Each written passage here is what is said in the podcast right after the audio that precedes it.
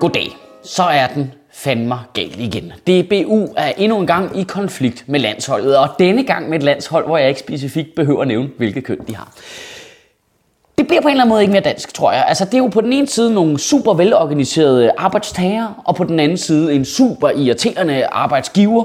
Øhm, og i øvrigt er konflikter om noget, som man i de fleste andre lande vil betragte som altså sådan absurd forkælet, og alle er sygt stedig. Politikken havde et interview med Simon Chadwick, der er professor i sportsøkonomi i England, og han øh, blev spurgt om, hvorfor man ikke har den her type konflikter i andre lande, og hans svar var helt seriøst, jamen i England har vi lidt en tradition for at finde på løsninger, når der opstår problemer. Det var på en eller anden måde den perfekte omvendte beskrivelse af den danske model. Det er bare alle, der sætter sig ned med korslagt arme og siger, nej, og så er der faktisk noget lidt øh, sjovt i den her konflikt, som måske siger mest om mig som person, men min instinktive reaktion var bare, hold nu kæft. De der millionære fodboldspillere, hvad fanden skal de brokse over, mand? Det er otte kvalifikationskampe hver anden år, mand. Slap da fucking af, mand. Men i takt med, at man ligesom bare læser en lille smule op på, hvad det handler om, så øh, er det svært ikke at holde med fodboldspillerne, synes jeg.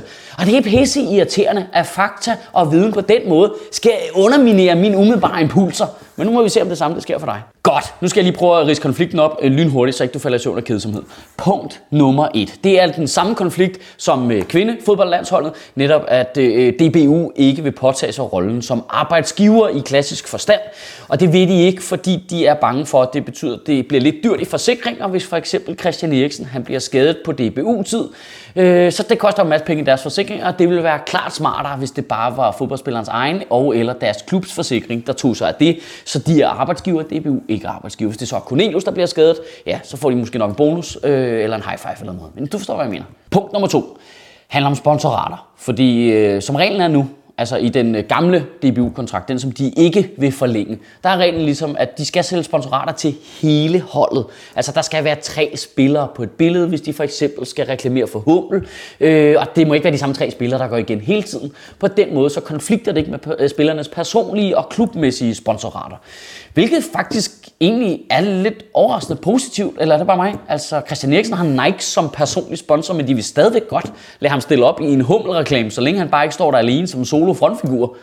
Altså, er det bare mig, eller er det ikke overraskende large af sådan et ondskabsimperium, der er bygget på døde børnearbejder? Nå, men det er jo selvfølgelig super træls, hvis man er DBU og gerne vil tjene kassen på at sælge sponsorat på ryggen af Christian Eriksen. Fordi hvis man får lov til at sælge et sponsorat på ryggen af Christian Eriksen, så har Christian Eriksen jo sværere ved at sælge sit eget solosponsorat. Øh, måske bliver det helt umuligt, det bliver i hvert fald mindre værd. Og lige nu er DBU's sponsorater øh, ikke til det fulde potentiale, kan man sige, fordi det skal være hele holdet og ikke de store stjerner, der reklamerer. Øhm, og der er spillerne ligesom sådan, hey, det tænker vi, vi skal fortsætte med selv at have lov til at styre, hvem vi solo reklamerer for. Øhm, hvis det her skal reklamere for noget, så skal det her også have lov til at bestemme, hvad det går ud på.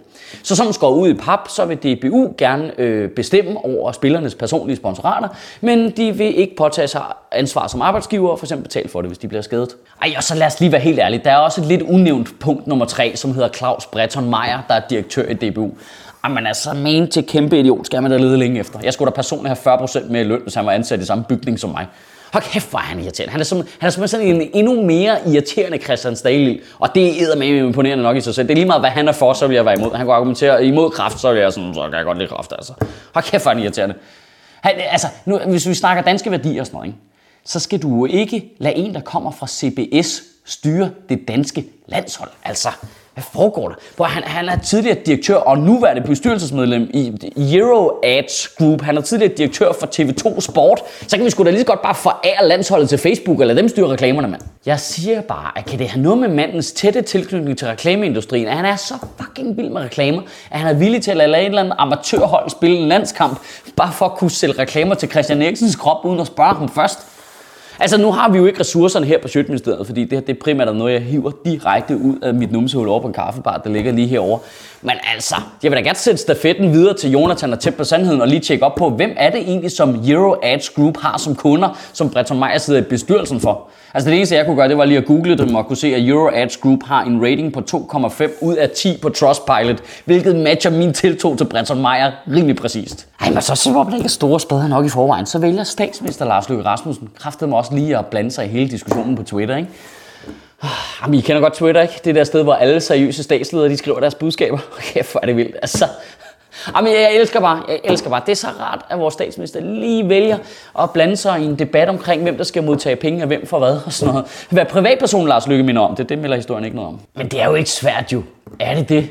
Altså, vi kan jo ikke lade landsholdet noget som de bruger 1% af deres tid på, begrænse deres sponsorater og aftaler af deres klubber, som er dem, der betaler deres løn, og det, de lever af, som de bruger 99% af deres tid på. Altså, det, det, øh, det kan, man, kan, kan man sgu da ikke. Altså, du er ikke engang sikker på, at du bliver udtaget til landsholdet. Skulle du så gå på kompromis med alle mulige aftaler for noget, du ikke engang får lov til at være med i? Prøv at tænke på, hvis Niklas Bentner havde sagt øh, nej til en aftale med de der Paddy Power, eller fuck det der firma hed, fordi landsholdet har oddset som sponsor, og så udtager de ham ikke engang til VM, og bare sidder og op i Norge. Det kan man sgu da ikke i ugen, der kommer, der synes jeg i hvert fald, du skal tænke lidt over det her. Hvorfor helvede er landsholdet overhovedet sponsoreret? Det kan jo ikke nogen mening. Det er jo Danmarks landshold. De skal da have Danmark på trøjen. Det er jo ikke Hummels eller Carlsberg eller Odsets landshold. Problemet er jo ikke, at spillerne har personlige sponsoraftaler. Problemet er, at landsholdet overhovedet har nogen. Det, det er da fuldstændig stenet. Det, det er jo ikonisk dansk landshold. Vi sælger heller ikke sponsorater til kongehuset eller til ombudsmanden. Men det er jo i virkeligheden et, et super fint billede på tiden. Vi sælger bare ud alt, hvad vi kan komme afsted med. Ikke? Altså, vi sælger bare vaccinefabrikker og togruter, vi sælger vandforsyningen og landsholdet. Jeg, jeg giver det 6 måneder, så vil Dansk Folkeparti have landsholdet flyttet til Sønderjylland. Det er i hvert fald svært at være den heldige type, der står og siger, Nå okay, så landsholdsspillerne vil ikke repræsentere deres fædreland. Er de bare grådige, eller hvad? Var, var, har de ikke nogen fædrelandskærlighed? Når vi ikke engang selv gider betale for landsholdet, vi har bare udliciteret det til alkoholproducenter og bettingfirmaer. Det, det er sgu da forblæst, mand.